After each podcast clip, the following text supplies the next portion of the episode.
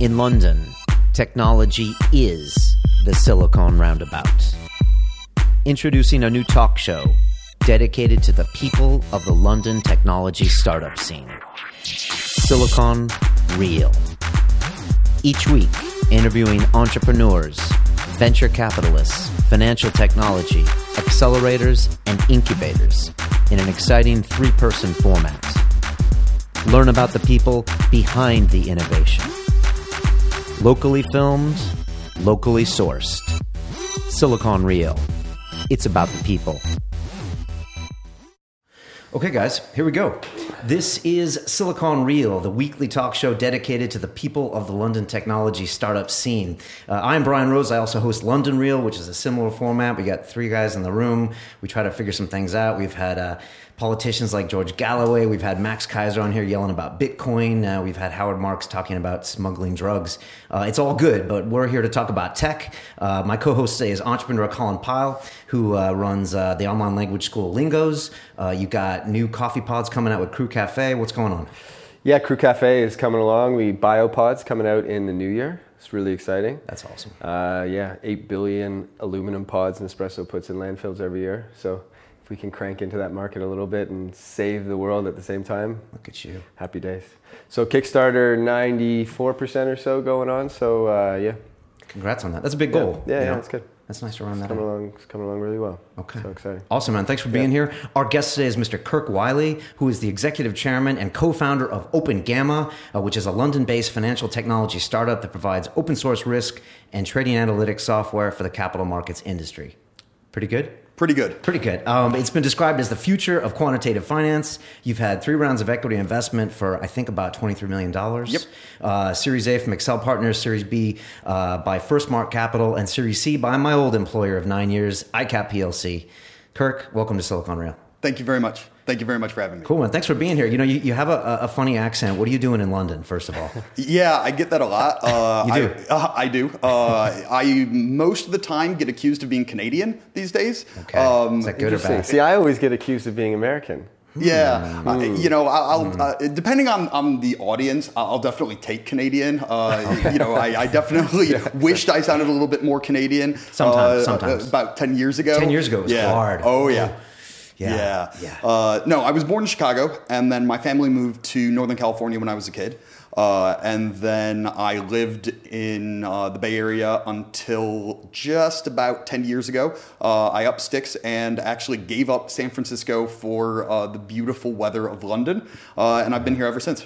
And you weren't in finance before you came over, were you? Pure tech. I was one of those Silicon Valley tech prima donna dudes. You know, started my first company at 23, which was a complete and utter failure. Get that out of the way. Yeah, it got the first failure out of the way. Made every mistake that I think you could possibly make: product mistakes, founder mistakes, corporate governance mistakes, hiring mistakes. It just it was dire. But I never worked for a large company when I was in Silicon Valley. Never did anything with finance. And then when I moved over to London, I kind of looked around at the scene, and 10 years ago, there really wasn't a whole heck of a lot happening in tech startups. I mean, you had a few. Excel was still investing out of the Silicon Valley funds. You had Balderton that was trying to do deals, but they hadn't broken off. Well, they were still Benchmark at the time. So Balderton had broken off from Benchmark, and Index was just kind of getting around, but they were sourcing a lot more internationally for deals. And I just realized there just isn't much activity going on. And this was boom days of the city. So, you know, I looked around and I said, well, one of the things that one of my tech mentors that I'm still close with told me very early on in my career as a techie is always go where the smartest people are, right? And the reason you do that as a techie is that one of two things is going to happen. Either, first of all, they're going to stumble on the right product and the right execution, and you'll make a lot of money. But the second thing is by being around them and learning from them. But the second thing is, even if you don't make a lot of money, at least you're learning, right? So whereas if you're the one superstar in a bunch of kind of mediocre people, you're not going to learn anything, right? So I looked around, and all the smart guys were working in hedge funds. And so I ended up going to work for hedge funds. So I worked for a company that did all of the risk and trading software for Vega Asset Management. And when I joined, Vega was about $6 billion under management. It grew to about 15 overall. So it was, at the time, that was a mega fund. It was Europe's second largest hedge fund. Rumors of what we were doing would move interest rates globally. It was crazy. And then I left when it was $5 billion. So they had a pretty bad year, couldn't pay me anymore, and then started working for an investment bank. Okay, what year was that?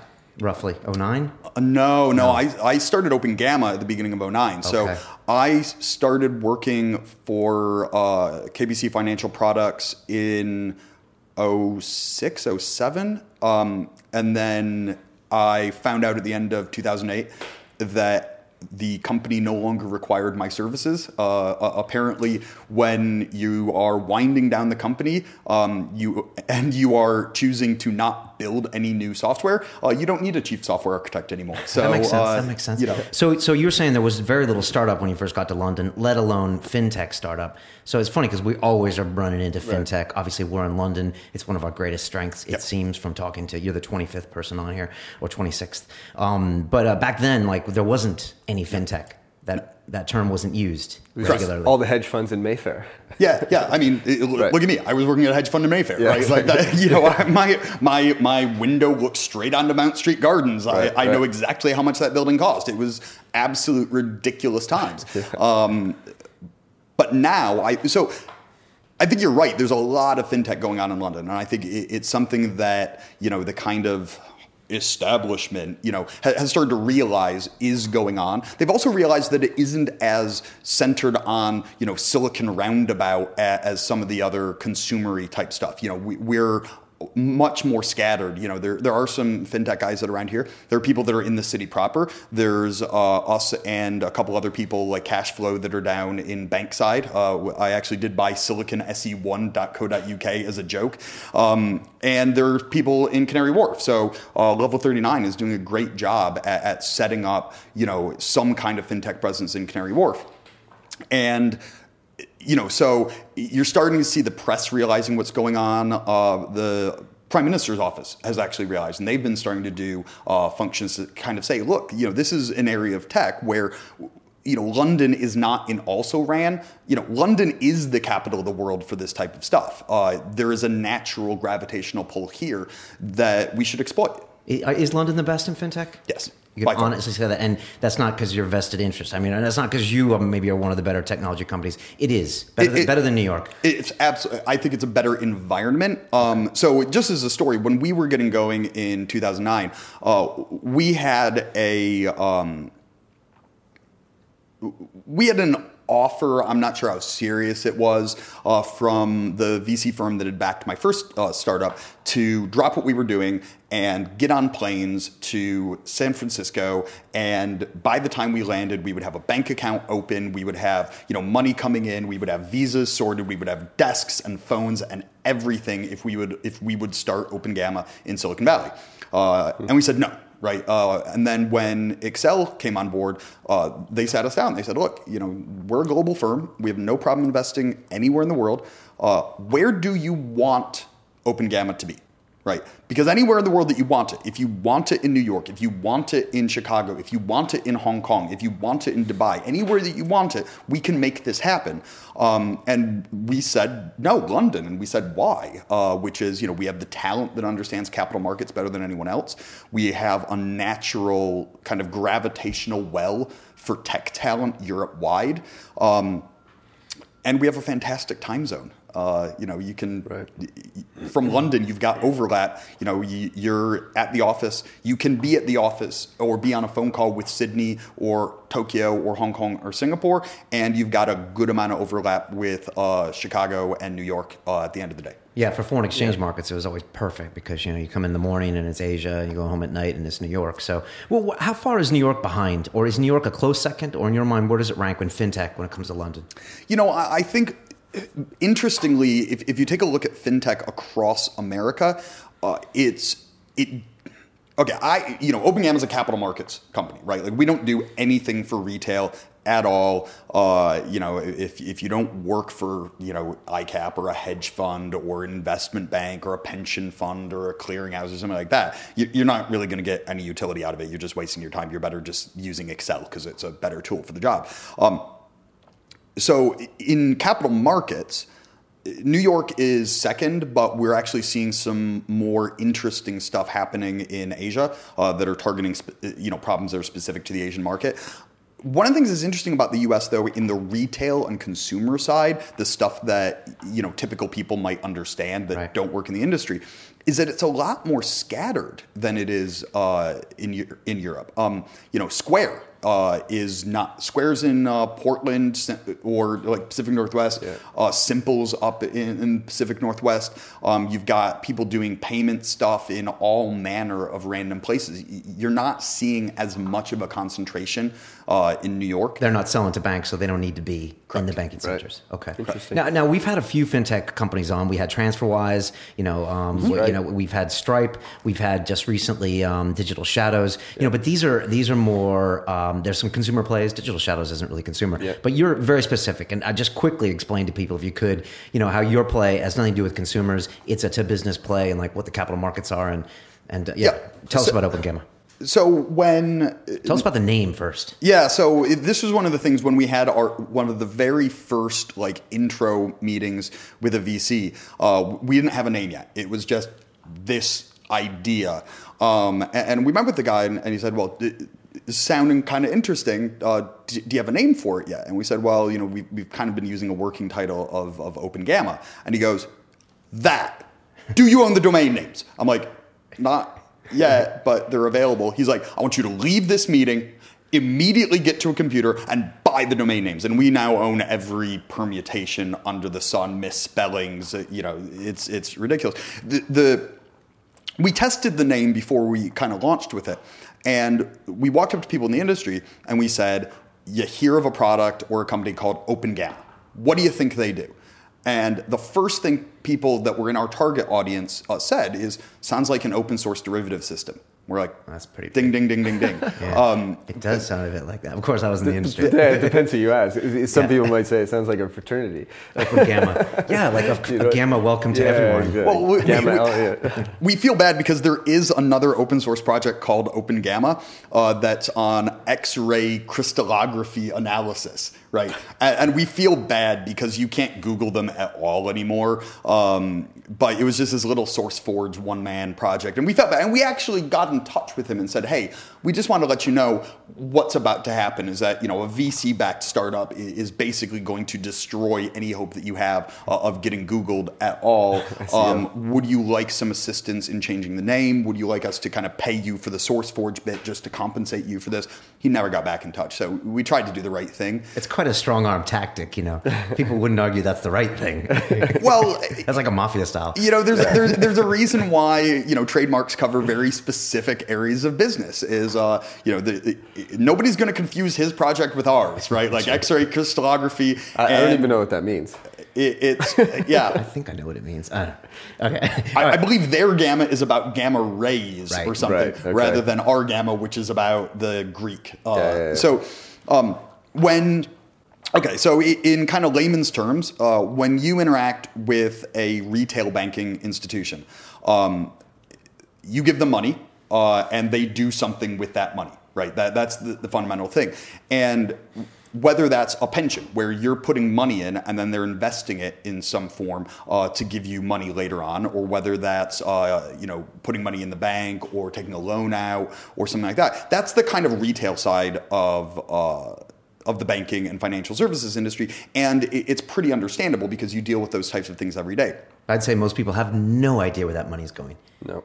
Yeah. They think there's just this big pot, or they honestly think that actually what happens is they put their money in a savings account in a bank, and then the bank uses that to make mortgage amounts, right? And that's part of what goes on, but that's not where the money is actually going on, because it turns out that that's really bad from a banking perspective, both in terms of the return that they make and in terms of their ability to handle events like all of a sudden, you know, 20% of their mortgages pay off all at the same time, right? All of a sudden, they're in bad situations. So Northern Rock, does that sound familiar? Or? Northern Rock. Okay, so a non-diversified. Yeah. Or when you put money into a pension here in the UK, if it's not self-directed, if you're not just investing directly in the stock market, then they're going to balance out a whole bunch of factors and trying to figure out what asset classes that they need to invest in order to get a good enough return that your pension is worth something, as well as handling any possibility of, egregious loss if something bad happens. That side of the industry is capital markets, is what happens after you give the money to the banks. So it's stock market, but stock market is the simplest thing in the world to deal with, and it's something that a lot of people deal with. It's bonds, it's futures, it's options on equities and futures. It's things called interest rate swaps, where I agree to pay Colin 5% a year for the next 20 years, and he agrees to pay me a floating rate based on an index that then gets manipulated by people at certain. So it's evil derivatives, man. Exactly. Evil derivatives. They're all bad. Credit default swaps and no comment. And CDOs and when I was at KBCFP, I built a system to help structure and trade synthetic CDO squareds, which is something that was so insane that I looked at and I just said, really? People are, we're and they're like, yeah, we're making hundreds of millions of dollars a year off these things. I think there was a cubed deal as well. But there was that was an ABS cubed. Okay. That's a whole list. All right. So you sell the people the software that they use to manage their risk, ultimately. Yeah. Because at the end of the day, one of the things that's interesting about these products is you can figure out what a stock portfolio is worth in a microsecond, right? You just check the stock exchange. It says you have these stocks. They are worth this amount of money. It's a very simple calculation. Even figuring out what one of these things is worth at any given moment in time is a mathematical problem. And so the amount of data that you need, the amount of mathematics that has to go on, the amount of processing power that you need to throw at it, the amount of historical data you need to store, there are all these things that are pretty fundamental to operating in the derivatives market and that everyone needs that is going to play in them. And then that's what we do, is we make the software to allow people in capital markets to understand their portfolio, which is what is called risk in the industry. And traditionally in these companies, they have their own proprietary systems. They run their risk in their own specific way, which has led us to a host of problems in the past. You're doing this open source piece, which must be a tough sell at first. It's very unique, that business model, when you guys started it. How has that been? And also you've had to pitch to banks, which we've had people in here talking about. Is a long process. So, explain the open side of things. So So it's completely... Just give it over to them? Yeah, the vast majority of what we call our intellectual property footprint, which is a fancy way of saying our source code, is released under an open source license. And what that means is that we retain the copyright and we put it out there for anyone to download and use and modify and do whatever they want. And we give them a license that says, essentially, you can do whatever you want with this except sue us. Right. So okay. If it doesn't work, it's not our fault. And we're using what's known as the Apache public license, which has one other bizarre thing, which actually did happen at one point in the open source community, which says, and by the way, if we put code in here that we have a patent on, we give you a limited royalty-free grant to use that patent. Because somebody snuck some code into a project, had a patent on the implementation, and then started suing people, right? Okay. So that's where the Apache license comes about. Right. So they can do whatever they want, but what they can't do is, first of all, sue us if anything goes wrong.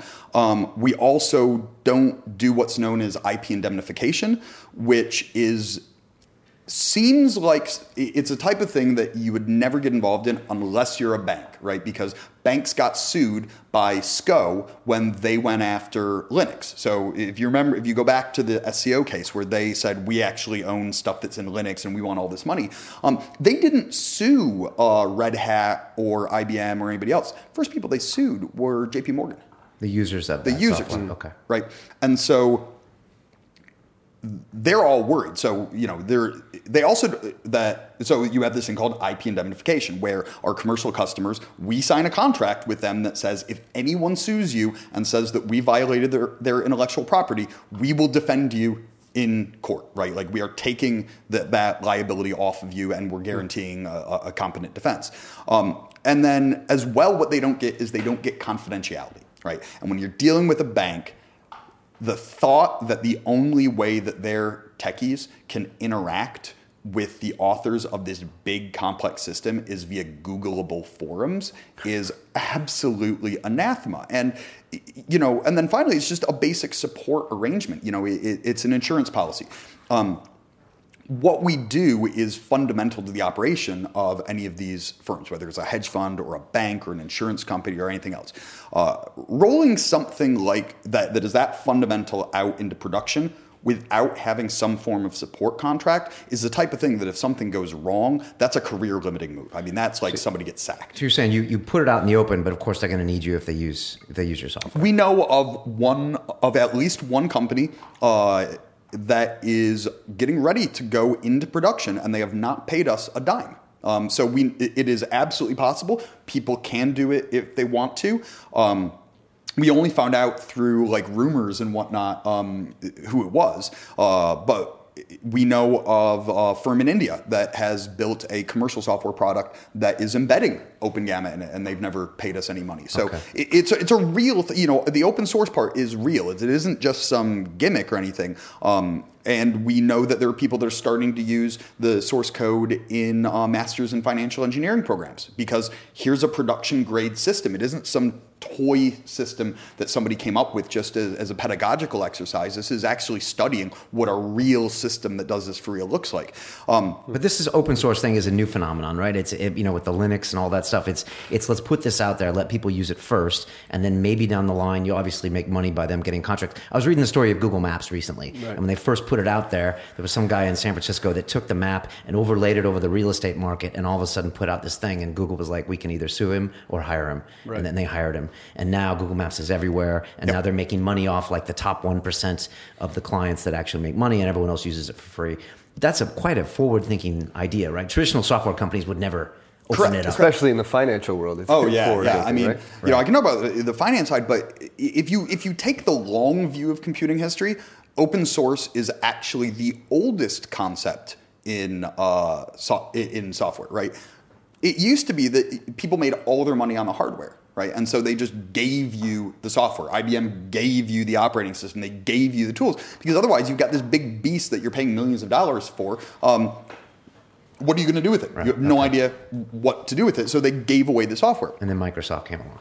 Well, it was more people realized, actually, I think it was like IBM and whatnot that started realizing what was going on, and that they could actually make money by having value-added services and value-added software. And so the software industry got started. So this predates Bill Gates. This is back in dawn of computing, 60s, that you actually had a commercial software industry.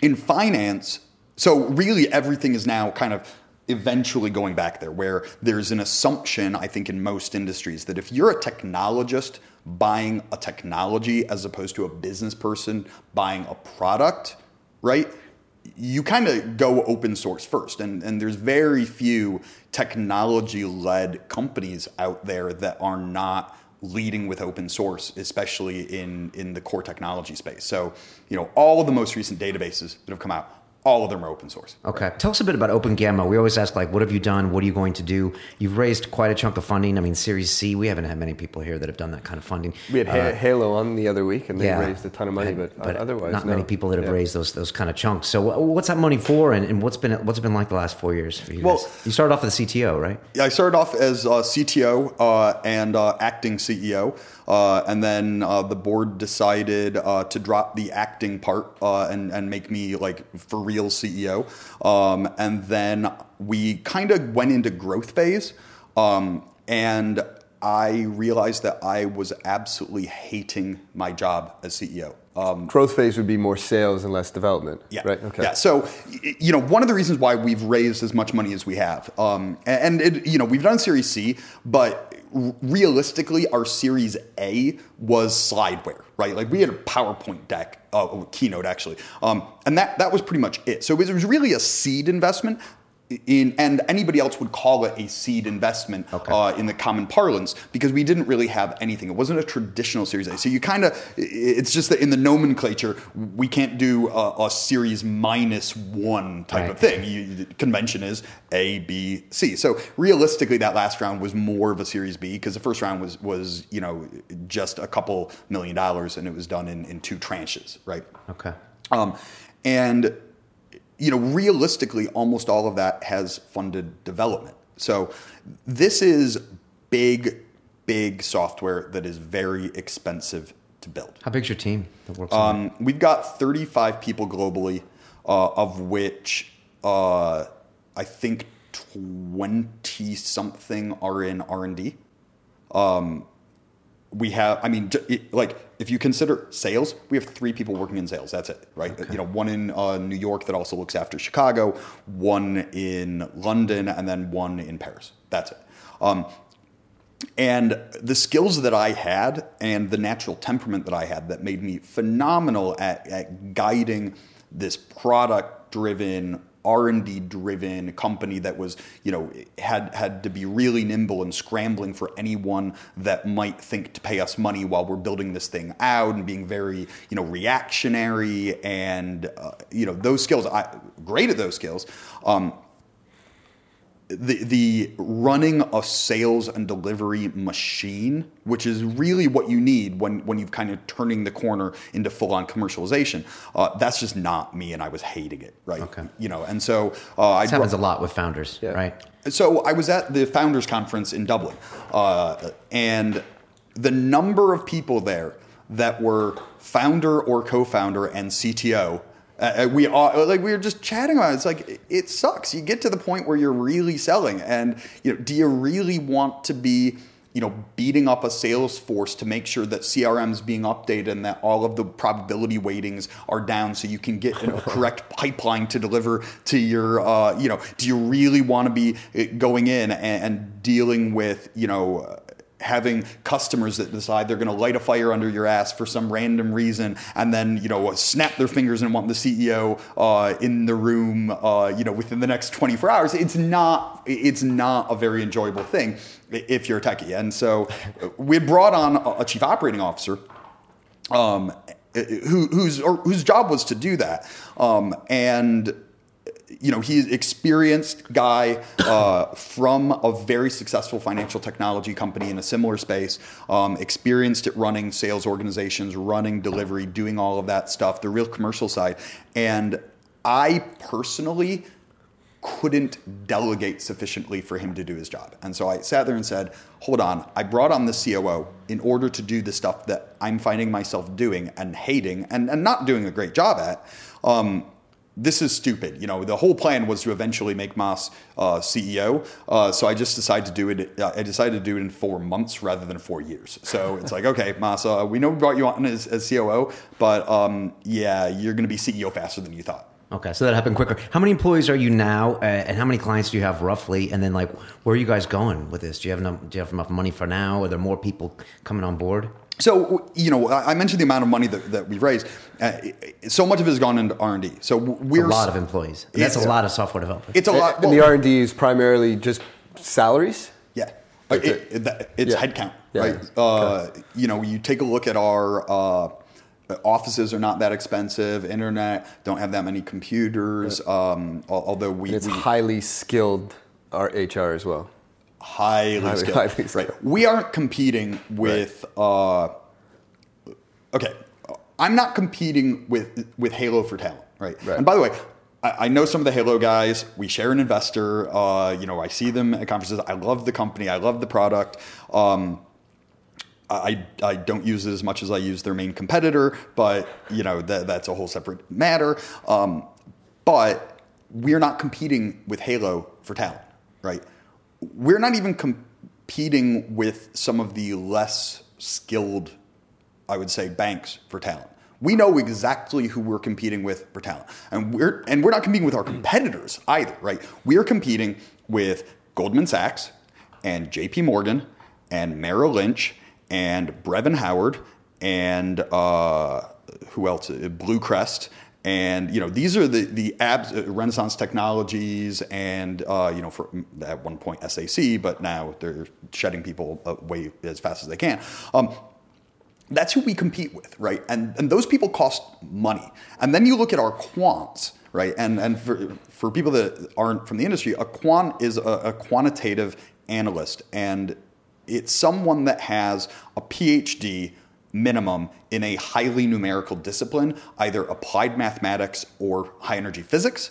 So we have 4 people that have worked at CERN that work for us. You know, amazing. And then they've gone to, and it's an apprenticeship thing, right? You have to start out the ground floor at a bank, and then we've got, you know, those guys.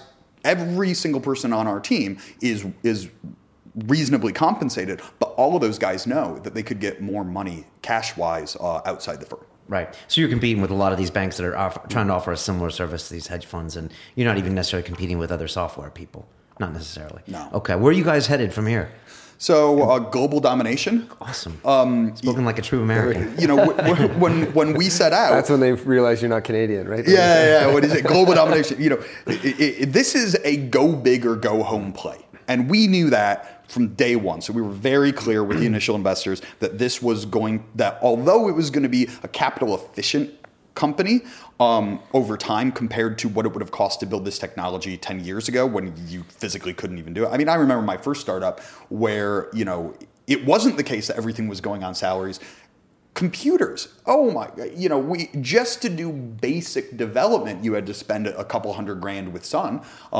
You know, every computer was costing $10,000 minimum, and the monitors were thousands, and it was just, and you actually had to pay for software. I mean, yeah, we had John Bradford from TechStars here, and he said back in the day he raised $20 million at the 99. Right. That's the equivalent of $2 million today, just because you know you have so much quicker access to so much more and open capital source investments. Yeah, and open source. You know, you don't have to start out and say I'm going to have to pay for this framework and that technology and anything else. You know, you may end up bringing in commercial stuff over time, but you just start out pure open source. So you're not paying anything, and then you figure out where it makes sense to potentially bring in commercial stuff later on.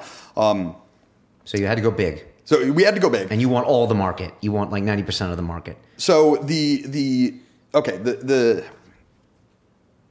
rule of thumb for a successful open source entrant into a market, whether that market is, you know, software frameworks like, you know, Spring, or whether it's databases like Oracle or MySQL, or whether it's operating systems like Linux, is that the total size of the market actually shrinks by 40 to 60%, right? So the market actually gets smaller. You are attacking the pie directly, but that open source entrant ends up getting 40 to 60% of what's left.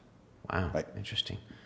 So our goal, and we've been very open with this from day one, is to become the de facto standard industry-wide for risk management, period, right? We need to get to a point that other open source technologies have gotten to, which is if you know you need to solve problem X, and in our case, that's derivative pricing and risk management, you grab OpenGamma first, and then you figure out if you have to do other stuff. But there's just no thought in your mind. The thought of starting a project at a bank or a hedge fund, not using OpenGamma would be a, you know, career-limiting move. You just wouldn't even think to do it. And where are you guys at now? Like, how many clients do you have roughly, and what do you want to be in a few years? We're just under. We're still in single digits in clients.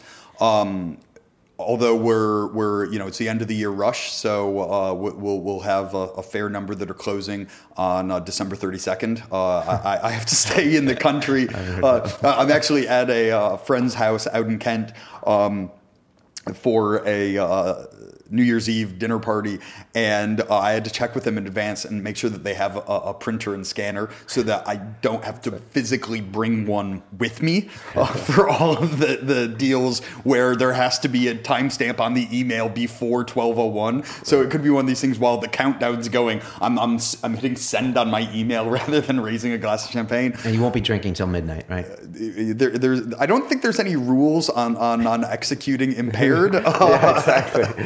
Yeah, it's funny. There probably should be. Honestly, the way these deals work, I don't sign until, you know, several other people, including counsel, have told me to sign. So I'm just the final pen. I think we're still early. So, the types of people that are coming on board are still somewhat early adopters, because, the technology it's growing and it's expanding and it's changing as a result of people using it, and it's for the better. And so, there are some people that are going to be die-hard holdouts until their dying breath on using expensive proprietary in-house systems, right? It's just always. But eventually the people that are defending those decisions will retire, is a simple fact of the matter. And then they won't have to be worried about job security anymore. And then the next wave of people will start bringing it in. So, even just growth in the last year has been, last year, around this time, we had, you could count customers in one hand, and not a single one was fully in production. Whereas, at the moment, we have people that are in production, and we are... we've been much better at selling the vision. And actually, the industry has been changing a lot as well. So there are a lot of positive things in the industry for us and our message. The line of business that I personally look after at the moment didn't exist this time last year. We had no idea that we would launch a product that we launched a few months ago this time last year, because nobody knew that it would be an issue in the industry. We always ask a couple hard questions about your business model, and the first one that struck me is how do you sell a system to a set of clients that are traditionally some of the most secretive, some of the most cult-like creatures in the industry? I mean, some hedge funds, they all read the same books, and it really is a mentality. It's a small number of headcount who make the decisions at the top. How do you crack that nut? How do you get in there? It's hard, and it's a lot of shoe leather. So this is not a popular thing for a software company founder to say anymore, but we have an enterprise sales model, right?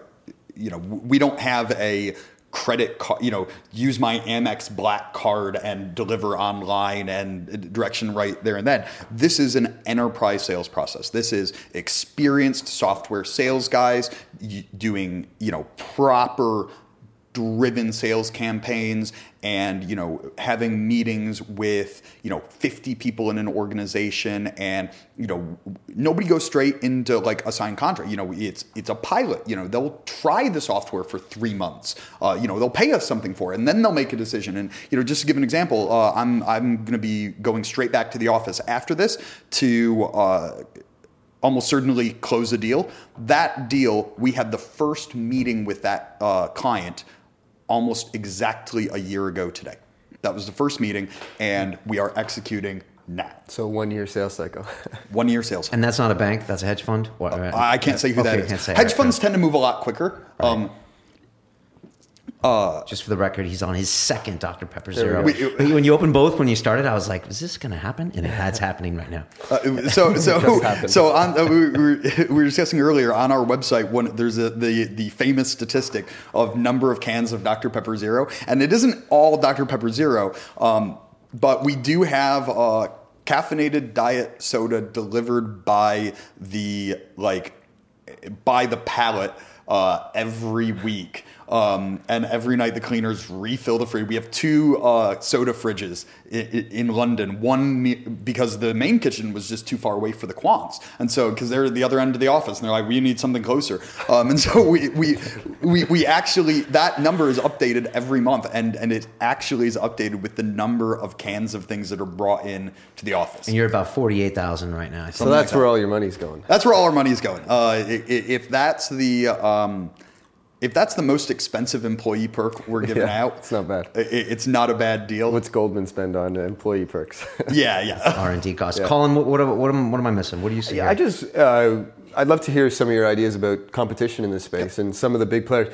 Like when I was running, I used to run an FX company, and I would mark to market my derivatives using Bloomberg. Mm-hmm. Pretty simple subscription-based model. Maybe tell me a little bit about some of the competitors and how you're different. So the number one both competitor and helper of us is build in-house, right? So we actually don't describe ourselves as a risk solution or a risk product. We really come in when there's been a decision made at senior levels that the requirements and flexibility and transparency and everything warrant an in-house built system, but they want all of the customizability, the flexibility, the transparency, everything that they could only get from building in-house, with the time to market and ROI advantages of using an external system. So we come in and we say, look, here's the foundation. 20% of your app is going to be unique, right? And it's going to be unique because you're not starting from scratch. There is no such thing as greenfield, right? You've got existing systems. You've got stuff that you need to interact with exchanges and clearinghouses and counterparties, and you need to get trade feeds in. You've got market data coming from Bloomberg and Reuters and emails, and you've got, like, there's all this stuff that is going to be unique. We can optimize as much of it as we can, but at the end of the day, you're going to have to do some work. But you start out with a clean framework, and you don't have to build, the database work, and you don't have to build a risk engine, and you don't have to implement Black-Scholes-Merton for the 900th time, and curve management, all these fiddly details. So, that's kind of competitor number one versus partner number one, right? Because if people didn't need that, basically, if our traditional risk product competitors didn't suck so much, people wouldn't be going for build in-house. I mean, the competitive software out there, it all has some really good parts to it, right? It is mature. It is stable. It has been beaten down in production. Their bugs have been worked out. There's tons of features that we don't have. They're great systems in terms of the breadth and depth of the functionality that's there, right? But they are horrible to work with. Right. I mean, I actually had to work with, meaning changing them later or adding things. Just the experience. So I'll give examples of two products that people use in the space, both banks and hedge funds. And I'm not going to name them, but when I gave this anecdote, I actually had a VC tell me to my face I was lying to him and ended the meeting, because he said there is no way that a company is earning $150 million a year selling a product as bad as you just said, right? So one of them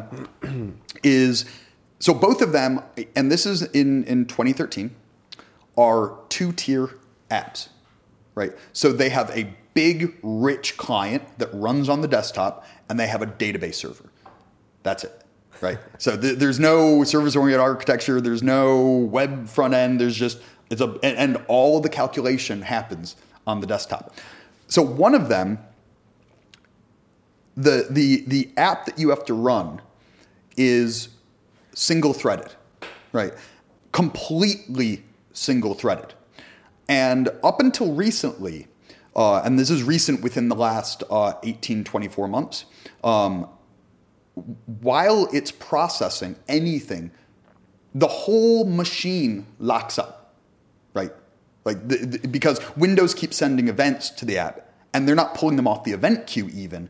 And so Windows the whole system stops. Yeah.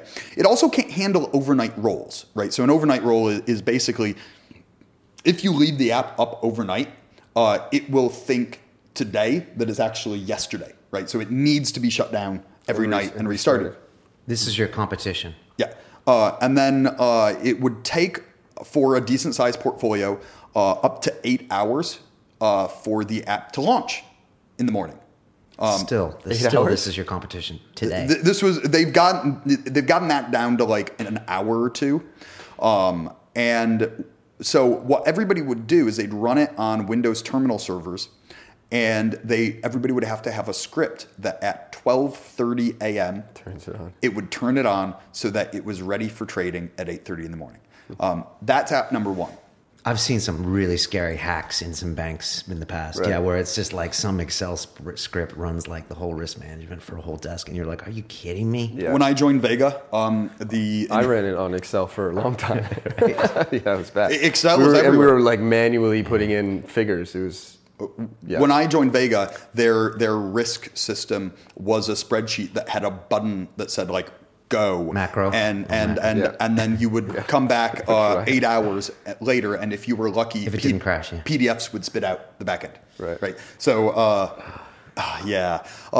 so that was competitor number one. Right. Competitor number two, well, they were quite a bit better than competitor number one because their thick desktop app had two threads instead of one. So they had one thread to do the UI and one thread to do the processing. So at least it didn't hang your entire machine. Okay. But their biggest enhancement one year was they had a Windows 64-bit binary because it was requiring 16 gigs of RAM to run. And this was a few years ago when people didn't have 128 gigs on the desktop. So, so you're not worried about your competition, it seems.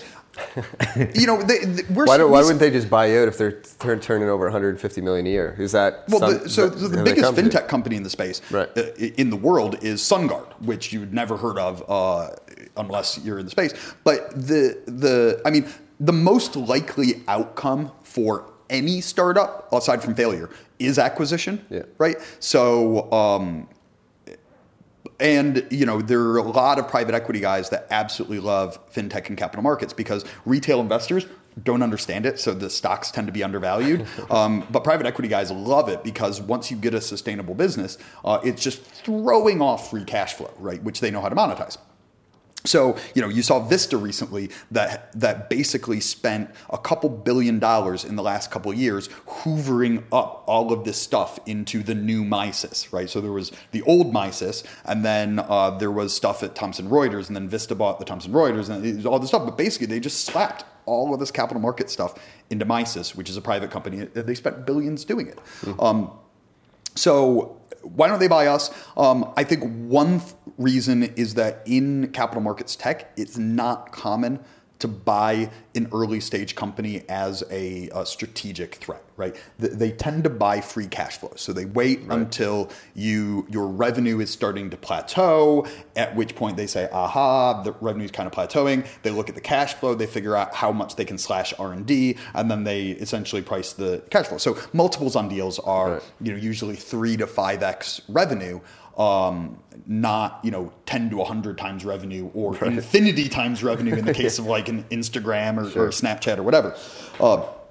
The second reason is they don't get it, right? Like they don't understand open source at all, right? These guys are, some of these founders are very idiosyncratic characters. They've never experienced something like this. People are waiting to see because, we may end up, I'm just brutally honest, we may end up hitting the wall and realizing, okay, we can get far enough, which we've proven that we can get a number of good, high quality customers. But we might find out that we can't get enough to build a $1 billion business, right? That is entirely possible. At which point we'll figure out what we're going to do. But I think they're waiting to see that as well. Everybody wants to see the J curve in action. But I think they're starting to get worried rather than just sitting around idly figuring out. They've gone from being dismissive to being worried. So we know that the competitors have talking points on us. We know that we have lost deals recently to established companies, and we know why. And it's those companies have had a lot more time to polish stuff, mature things. They have more functionality, and we're fine with that because we know that in a few years those customers will be at that level, and those customers will come to us because we have things that those guys will never have. Right. Kirk, let me get your perspective on the London scene. I mean, you've been doing OpenGamma now for 4 years. You're American, which brings a whole different perspective. What do you think London is lacking, or what frustrates you about the scene? And what do you think is the hidden gem here that you think can really make this, a real global player when it comes to a tech city? So I'm American, but I'm also actually now a subject of Her Majesty. So I took my British citizenship earlier this year. Quite a conflicting oath, right? Yeah, What do you pledge to the Queen? You pledge something to the Queen, right? Oh, man. I forget whether... I think I did the oath of allegiance, not the pledge, because the pledge had God in it. And, I forget. I mean, I wasn't going to bother memorizing it, right? Because they tell you to repeat after them. So you're dual. I am dual. I have two passports. Me too. It's cool. It's like you're like Jason Bourne. My dad has Canadian and American. I just have Canadian. Okay. You have to travel with one, like travel to States, you got to use your U.S. one. The only time I use my U.S. one is to enter the U.S., where it is a legal requirement that if you have an American passport, you must enter the U.S. with it. Otherwise, it is considered to be an implicit act of renunciation, and they may choose to strip you of your citizenship for doing it. Is it? Yeah. I always do that, but I didn't know that. Oh, yeah. Corollary. No, because there's full passport transparency. So they'll have something in on the screen. If you enter with your British one, they'll have it on screen that you're actually an American as well. And they'll warn you, right? They're like, did you mean to do this? Because I know people that are dual that had lost a passport and couldn't get an emergency done in time and had to, family funeral type of thing. People were like, whoa, they just like, what are you doing? It's great because you always go in the short line. It's awesome, right? You don't want to mess with U.S. immigration. No. So you were saying, you're here to stay. Yeah, I'm here to stay. Well, I'm not going to retire in London, but that's just because the Californian in me says there is no way you are going to spend the end years of your life dealing with 6 months without sun, which is what winters are here. So great city though. I think it's one of the things... The lack of sun bothers me more than the weather, the rain. Okay. By far. It's been good lately. Anyway, sorry, you were saying... Well, it rains more in San Francisco. It's just that it rains on more days here right? It's just the drizzle. And I mean, my fiance and I, we have to schedule, even if it's just a long weekend in Dubai or something, just somewhere where we will get winter sun, right? Because otherwise, we just go... insane. So vitamin D. You have a sun lamp at home? We don't, but it's not a bad idea.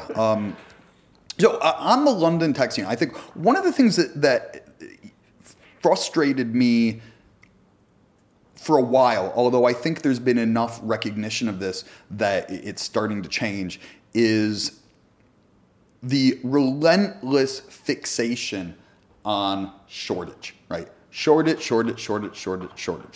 And we're in shortage, just for the record. Yeah, we are in shortage. But the reason why I found it kind of irritating is that, in fact, at one point when the Tech City map came out online, and look, and it had bars and hairdressers and like anyone that wanted to advertise as long as you were in the right area. And the guy that actually did the development for it came to work for us, and it hadn't launched when he came to work for us, and he's like, "Oh yeah, I did that." And I'm like, "Well, why won't it let me register?" Fired. It wouldn't let us register. He's like, "Oh yeah, that's because you have to have an E in front of your postcode. They made me put that in." I'm like, or N. They had a special exemption for N1. And I'm like, really? And I actually got in touch with people, and there were people that were defending this, of saying, no, we have to be this hyper-local thing because it's the only way that we'll get people paying attention. But I think one of the things that it did early on is it focused, what's been happening in shortage is there are a few big guys, there's Huddle and Moo and Mind Candy and people like that. But there's a lot of like little tiny two-man shops. And, when you start getting the real press looking in, they're like, this is two dudes working out of a pub. Is that an actual company producing jobs? Whereas you've had the kind of enterprise-y and media startups elsewhere in London for years now. You want to be near your customers. So, media ones are out, King's nowhere near Shoreditch. They're in Soho, and they're in Soho because media type of business. We're in Southwark along with a bunch of other enterprise guys because it's the most convenient place to get to Mayfair, the City, or Canary Wharf. I'm 20 minutes door to door to any one of those three, and those are the three largest financial centers in Europe, each in their own right.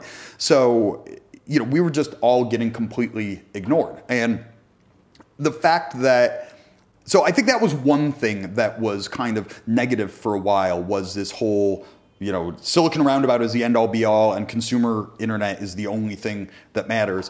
And that's it. But that's started to turn around a bit. I mean, the Tech City map now actually does include us on it. Hey, congratulations. It took a while.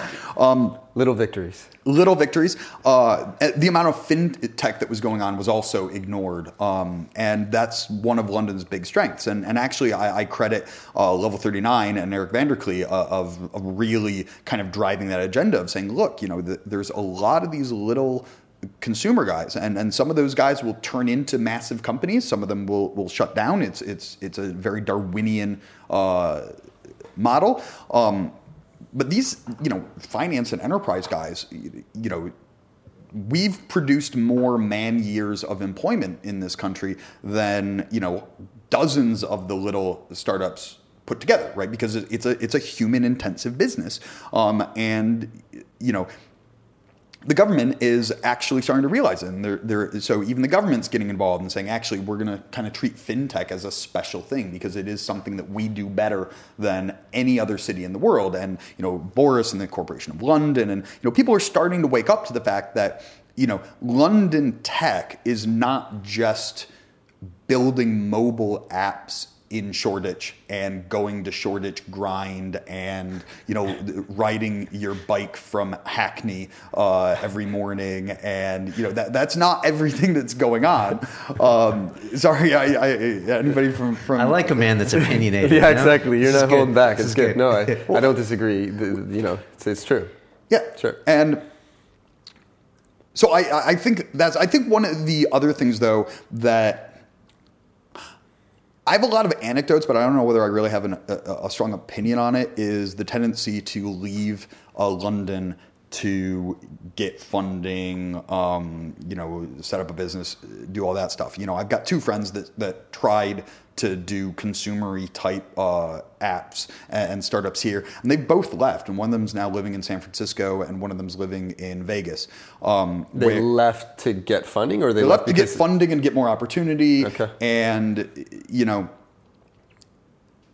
I think there are definitely cases where it is better for companies to relocate to the States, at least, you know, the West Coast, for better funding opportunities, sometimes better hiring opportunities, although right now trying to hire in Silicon Valley, it'd be much better doing, you know, what Huddle's done and, you know, have kind of sales and execs over there and keep your development here because, you know, we're cheaper than Silicon Valley at the moment, and quite frankly, we're better.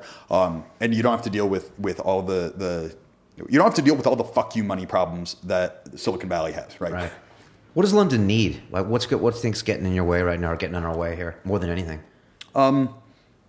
So I hear a lot of people saying, "Oh, you know, Series A crunch, seed, blah blah blah." We hear it a lot. I hear it a lot. I think some of that's true. I think some of that is also entrepreneurs not taking the hints, right? If you have one data point, which is, I cannot get funding for my startup, yeah, it's dangerous to extrapolate that into there is an insufficient funding climate in London for startups like me. It's not a popular thing to say, but there are people that will always have startups that will not get funded and should not get funded. Right. It may be that the team isn't strong enough. It may be that they don't know how to pitch correctly. It may be that the product isn't strong enough. You know, there are all of these things that can go on.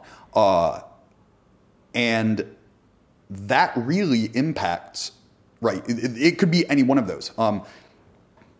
Just saying I have a startup and I have an app, and you could be technically brilliant. You could be, you know, have something that's great, but if it's not going to be $1 billion business, you know, you're not going to get venture capital attention. If you don't have, you know, certain things in your track record, if you don't understand the domain, if you haven't done some of this before, you're not going to get the type of funding that you may think that you want, right? And so I think it's dangerous to extrapolate from people that haven't had investment and say that is a sign that there is no investment. That just may be a sign that their startups or teams or whatever aren't strong enough, or they don't know how to pitch correctly. right? So I think that that's one thing that I would say, because if you look, Excel is doing deals, Index is doing deals. Euclid, who invested in us in the Series C, which is the VC arm, the early stage VC arm of ICAP, they're doing deals. Amadeus is doing deals. Passion is doing. There are a lot of deals that are getting done at all levels of the chain. From our last round was $15 million in total to people doing a couple $100,000 to writing convertible notes. There are deals getting done. Right, and the volumes of the numbers of deals are going up. It's just not everyone's firm gets funded because not. And this is the thing about the Silicon Valley and talking about the Series A crunch, right? I don't think it's a Series A crunch. I think it's the angel market there is completely uncritical of anything. It's just there's so much money, so many people that have said I'm going to do some deals that it's handshake.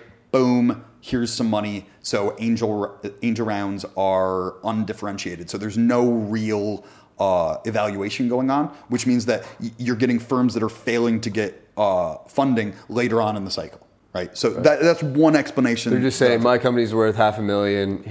Here's 15%. They get their money and they're on their way. And then they try to raise more, and now someone actually breaks down their business. Yes. Right. Right, breaks down the business, breaks down the team, looks at the numbers. Yeah.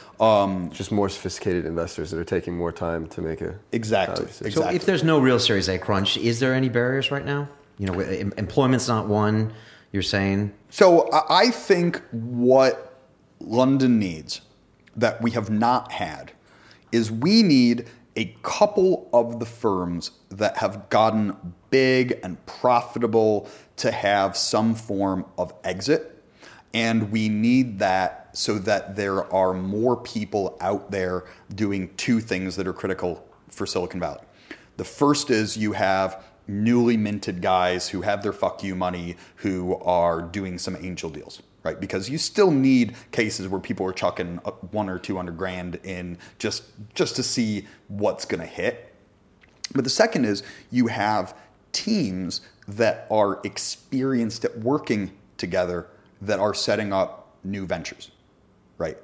Because one of the things that is the most important in doing team selection at a VC stage is have these guys worked together before, right? A mate that you met down at the pub, you don't know if he's any good. You don't know if he can actually do his job. You don't know what he's going to be like under stress, under fire, doing endless nights under deadlines, you're getting yelled at by customers, and all these things that are going to happen, right? You haven't seen him under fire. So you take a look at all the various waves in Silicon Valley. Every time you have one of these mega companies go public or something, you end up you've got the PayPal mafia, and you've got all people that have already left Twitter and doing other things, and Facebook and Google and Sun and Apple, and this is the way you build a strong enough ecosystem to sustain long-term value is by having people that have gone through this process together and experience it and then set up. So, Mind Candy, eventually they'll go public or get bought or whatever. When they have an exit, there'll probably be, it won't be Michael Ackman Smith probably, but you'll have a few other groups that say, I've got my money, I've done my 6 month to year commitment. Now we're going to leave and do the next thing. And by the way, I've got, it's me, I'm a back end guy, and I've got a UI guy, and we had somebody strong over there. And all of a sudden you've got a pre-gelled team that knows what they're doing. That looks pretty good from a VC's perspective. So it's just a matter of time in your I think it's a matter of time. And by the way, I don't think we need the megas. I don't think we need a $50 billion IPO, right? I don't think we need that, because that isn't, you need some people to get fuck you money, but you don't need everybody in the room. You don't need thousands. It's not that. I mean, a strong, successful exit within a few $100 million is going to be enough to do that. And you just need a couple of those guys to happen and to not get cold feet and sell out too early, or get bought by Nokia and then get shut down a couple of years later, or any of the stuff that's kind of happened. So I think it's going to happen, and I'm actually liking the fact that people like Moo and Huddle and Mind Candy and King haven't rushed to go public. or sell out or do whatever. You know, they're holding off and they're going to do some big rounds and big deals. And whether they list in London or the US is you know, with apologies to the Index guys, I think is a matter for their boards. And I wish them luck in whatever they decide. I don't think you have to list in London, although the financial press here loves talking about people that are listing in London. Are the Index guys pro-listing in London? Yeah. So they've made an argument, and I think it's quite reasonable, which is, you know, they have firms that are at that stage where they can think about doing it, and their position is they think it would be better for London to have more firms list in London. But when it comes down to their fiduciary responsibility to their investors, every time they kind of face that choice on an individual case-by-case basis, they list in the US. It's not the best option. Okay, right. Yeah. So it's one of these, you know, classic tragedy of the commons, right? So I think it's a matter of time. I think, I think we'll see an experience of that when Autonomy goes, because you know I don't have any privileged information, but they're clearly gearing up to it, getting the executive team set up, they're restructuring things. So Autonomy is going to happen. Although most of those guys are out in Maidenhead, you'll probably see people that say, "Hey, now it's time for me to do something in London rather than out in the Thames Valley." Just a few more questions, Kirk. If you had to say you sold OpenGamma tomorrow and you signed a non-compete in the industry and you couldn't be in it for like 3 years, but you had to stay in London, what would you go do? I don't want to give away any of my good ideas. You don't seem like a guy that wouldn't do anything. No. So maybe just the industry or not specific idea. I would start another company. Okay. Once I'd done my time off. 2 weeks. Well, I think my fiance might insist on a bit of a more extended holiday than 2 weeks, although I'm sure the laptop would be open at various times during the holiday. So I think it would probably still be in finance or fintech, and probably still in capital markets. I mean, I think one of the things that is uniquely important when evaluating a kind of capital markets business as opposed to a retail fintech business is the amount of deep domain expertise you have to have on the founding team, right? Yeah. You cannot just hire that stuff in. You've got to have it in your DNA kind of very early on. And I think the exact opposite is important for a consumer-facing one. It's because there you're running product from the perspective of the consumer. So you're kind of designing for yourself. Well, so I think there aren't that many people that have, the desire to build companies and do all that and have the domain expertise. And quite frankly, there are other areas in capital markets that I think are ripe for disruption. And I love playing Loki. I love going in and saying, aha, here's a little nice duopoly. What happens if we just come in and shake that up a bit? And let's just open source the hell out of that. Yeah. And you've seen some massive companies come about from doing that. So I would definitely do another company, probably in capital markets. I don't really know much more. I definitely wouldn't do the whole like English country gentleman thing. I mean, I think that's... Hounds, fireplace. I just... I actually say this. I think one of the reasons why London hasn't had as much of this type of thing... So one of the things that I'm glad this is changing in London is that there is this whole thing in traditional English culture, and it could just be a stereotype or whatever. But I know of so many people. It's like all of a sudden you get a ton of money, and you're in your late 30s, early 40s, whatever. Well, what do you do? Well, you do the English thing of you buy a country home and you go and you live on your country home and you have your hounds and you drive your Range Rover to the local pub, and you kind of check out economically. And maybe you still have a pied a terre and you come into town a couple days a week, but you've kind of said, I have enough money. The thing I most want to do in life is to retire as early as I can and drop out of the workforce, right? And that's kind of... It's been valued by certain sections of society. And it could just be a stereotype. It could just be I'm a Silicon Valley guy that doesn't understand. But it's definitely a non-American way of doing it. Yeah, no. Whereas you've got you know, the culture that you need to do this stuff is again, it's the, I just, you know, sold a company. I've got a lot of zeros in my bank account. I don't, you know, I don't need to work ever again, right? But I need to work, right? I'm not working for, you know, I'm not working to retire. I'm working because I have a psychological need to work. One of the PayPal guys said that after he sold out of his shares, he said the following year was like the worst year of his life. Yeah. You know, he had like no goals, nothing to do, didn't know what he was going to do. And it was just a harsh thing. I took a whole year off. Right. And yeah, you lose value of time off, right? So the first month you really enjoy. And then all of a sudden you stop appreciating each day that you have off. And so each day you have off incrementally becomes less and less valuable. Towards the end, you're just kind of like, fuck, let me just get back to do something. Right. Because the harder you work, the more you value your time off, I think. So keep it short and sweet rather than sort of long. That's well said. You know, Kirk, we always end with the advice question. I'm going to hit you with it. If you could make a phone call to the 20-year-old Kirk Wylie, who's probably hanging out in Berkeley, California, and give that young man a bit of advice, what would you tell him? I would tell him, the first person that proposes marriage to you, say no. It will not end well. That's a first. Yeah, no, I've asked that question 150 times. I'm sorry. I like.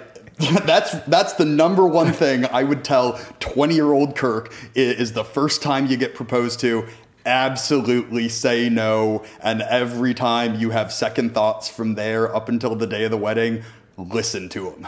Okay. Do you think that's good advice for everyone? Every 20-year-old, maybe? No, but you said 20-year-old Kirk. Oh, yeah. No. 20-year-old Kirk. Yeah. Wait, so we see a romantic then? All right. Okay. So, but to a generic person like me. Yeah, okay. But I'll get to that one. On that same note, what's the best bit of advice you've ever received? Best, I think there are two. One of them is specific to being a techie, which is what I mentioned earlier. Always work with the smartest people you can, right? Always, because you're always going to be learning, and it's your highest probability of having a significant financial upside as a result. The second thing, though, is something that I really needed to tell 20-year-old Kirk, which is, it doesn't matter what industry you're in, whether it's tech or finance or fashion or retail or advertising or whatever. The world is a really, really, really small place. And you're going to have to work with people throughout your career, right? You're going to keep running into people over and over and over. Don't be a dick, right? Just generically in business relations, don't be a dick to people, because you never know when it's going to come back to bite you if you are. Have you had experience with that? I was a complete prima donna programmer, right? I was one of these guys who was not you, me. You know, like I was quite frankly too smart for my own good. You know, coming out of Berkeley, computer science, and then going to work for a startup, and you know, I stepped on a lot of toes by just flat out, you know, telling people, his code sucks. I don't want to work with it. You know, and I had knowledge but not wisdom. I was very immature. I was probably too good a programmer for my level of emotional maturity. And then a couple of the people, you know, a few years later were asked, you know, blind references on me. And they said, well, you know, he's absolutely brilliant, but he's an absolute pain in the ass to work with. I do not recommend hiring him because he's so volatile. He's a toxic influence, regardless of the quality of his coding. And I think it took me finding out about that to sort of that actually, you know, it's not like it killed my career or anything, because it's going very well and I had other jobs and whatnot. But I think it took me hearing that really, you know, and just generically maturing as a person to really get that you have to work with these people over and over and over again, and that, you know, even if you do think somebody on your team is terrible at their job or is obnoxious or, you know, whatever else, there are polite and impolite ways of handling that. And you should always go for the polite and mature and professional one rather than, you know, just flying off the handle all the time. Good advice, good advice. Last bit of that is to the 20-year-old that's listening out there. He could be some student in Berkeley listening to this on iTunes. What advice do you give to them, you know, if they want to grow up someday and be like Kirk, you know, or get involved in this industry here in London? So I think, so I'm gonna treat this as kind of a specific thing of, and the reason why I'm gonna do that is that, you know, I've had a lot of various bits in my career. And, you know, I don't think it's possible to have the exact same background that I've had, but I'm going to tell you, say, you know, what happens if you want to end up being a founder of some domain-specific tech company, right? And I think the number one thing is that you've got to think ahead, right? Now, I happen to fall into this, right, of saying, well, I happen to have the Silicon Valley background, so I look at markets and I think of disrupting them and doing go big or go home style deals and open source and all of that. And I had the domain expertise from having worked at a bank to see the problems and see how you could build a business around those specific problems. If you know that there's a domain that eventually you're going to want to disrupt or do whatever, go into it. You need to acquire the knowledge. You need to, and even if that means, you know, doing a normal tech business and then saying, hey, I want to do fintech. So you know what? I'm going to swallow my pride and I'm going to go work for Morgan Stanley for 2 years, or I'm going to go work for JP Morgan. I'm going to do whatever. I'm going to acquire that knowledge, and it's going to, you know, I'm not just going to look at Hacker News and magically and ask Hacker News, oh, what's it like to work in a bank, right? Like, you find out what it's like to work in a bank by working in a bank, right? You find out what it's like to do FX trading by doing FX trading or sitting next to an FX trader or going onto the trading desk on a regular basis. That's how you acquire this stuff. So either acquire the domain knowledge that you need expensively for you in terms of time, or what I love about the kind of Halo story is and it's kind of true of me, is the serendipity of saying, you know, I did something else before what I'm doing now, right?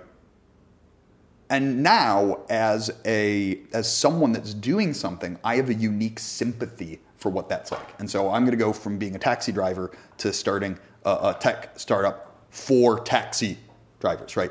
Or, you know, I'm going to go from being an architect at a investment bank to writing software for architects at investment banks. And so it's never too late to do a tech startup, right?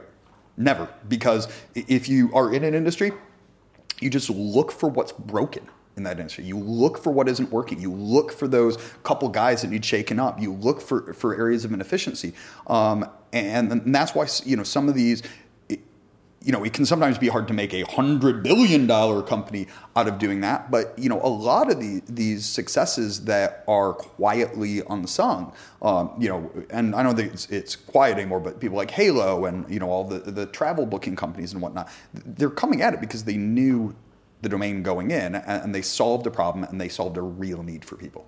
Good advice. We had Brian Taylor from Pixelpin here. Great. And he was in his 50s or something, and he was just like, what advice do you have for people your age? And he was like, do a startup. Yeah. You know, which was like, you know, when it was fantastic. You know, anyone can get involved and disrupt this industry. Yeah.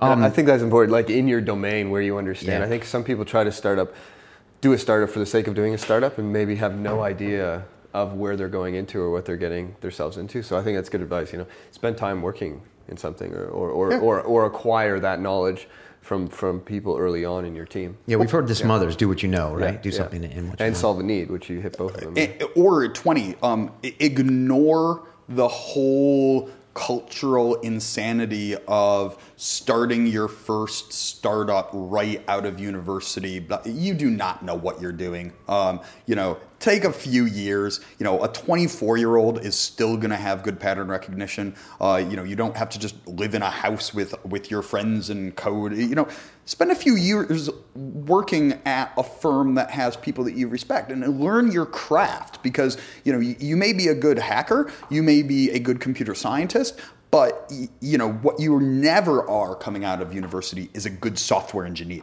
right? That, you know, that takes craftsmanship. And it's an apprenticeship. You just got to learn by doing, and you got to learn by doing with good people. Good advice, Kirk. How do people get a hold of you? If people was watching this video, I'm sure there's going to be some hedge fund guys that are watching this late night somewhere, and they're like, yeah.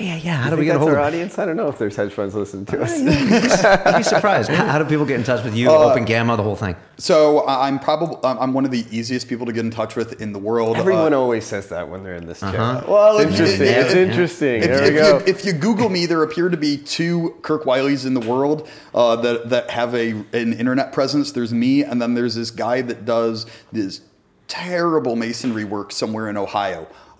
Terrible. Oh no! Find it. It's Kirk Wylie Masonry. Sorry if you're seeing this, dude, but the crazy paving fireplaces is so 1970s.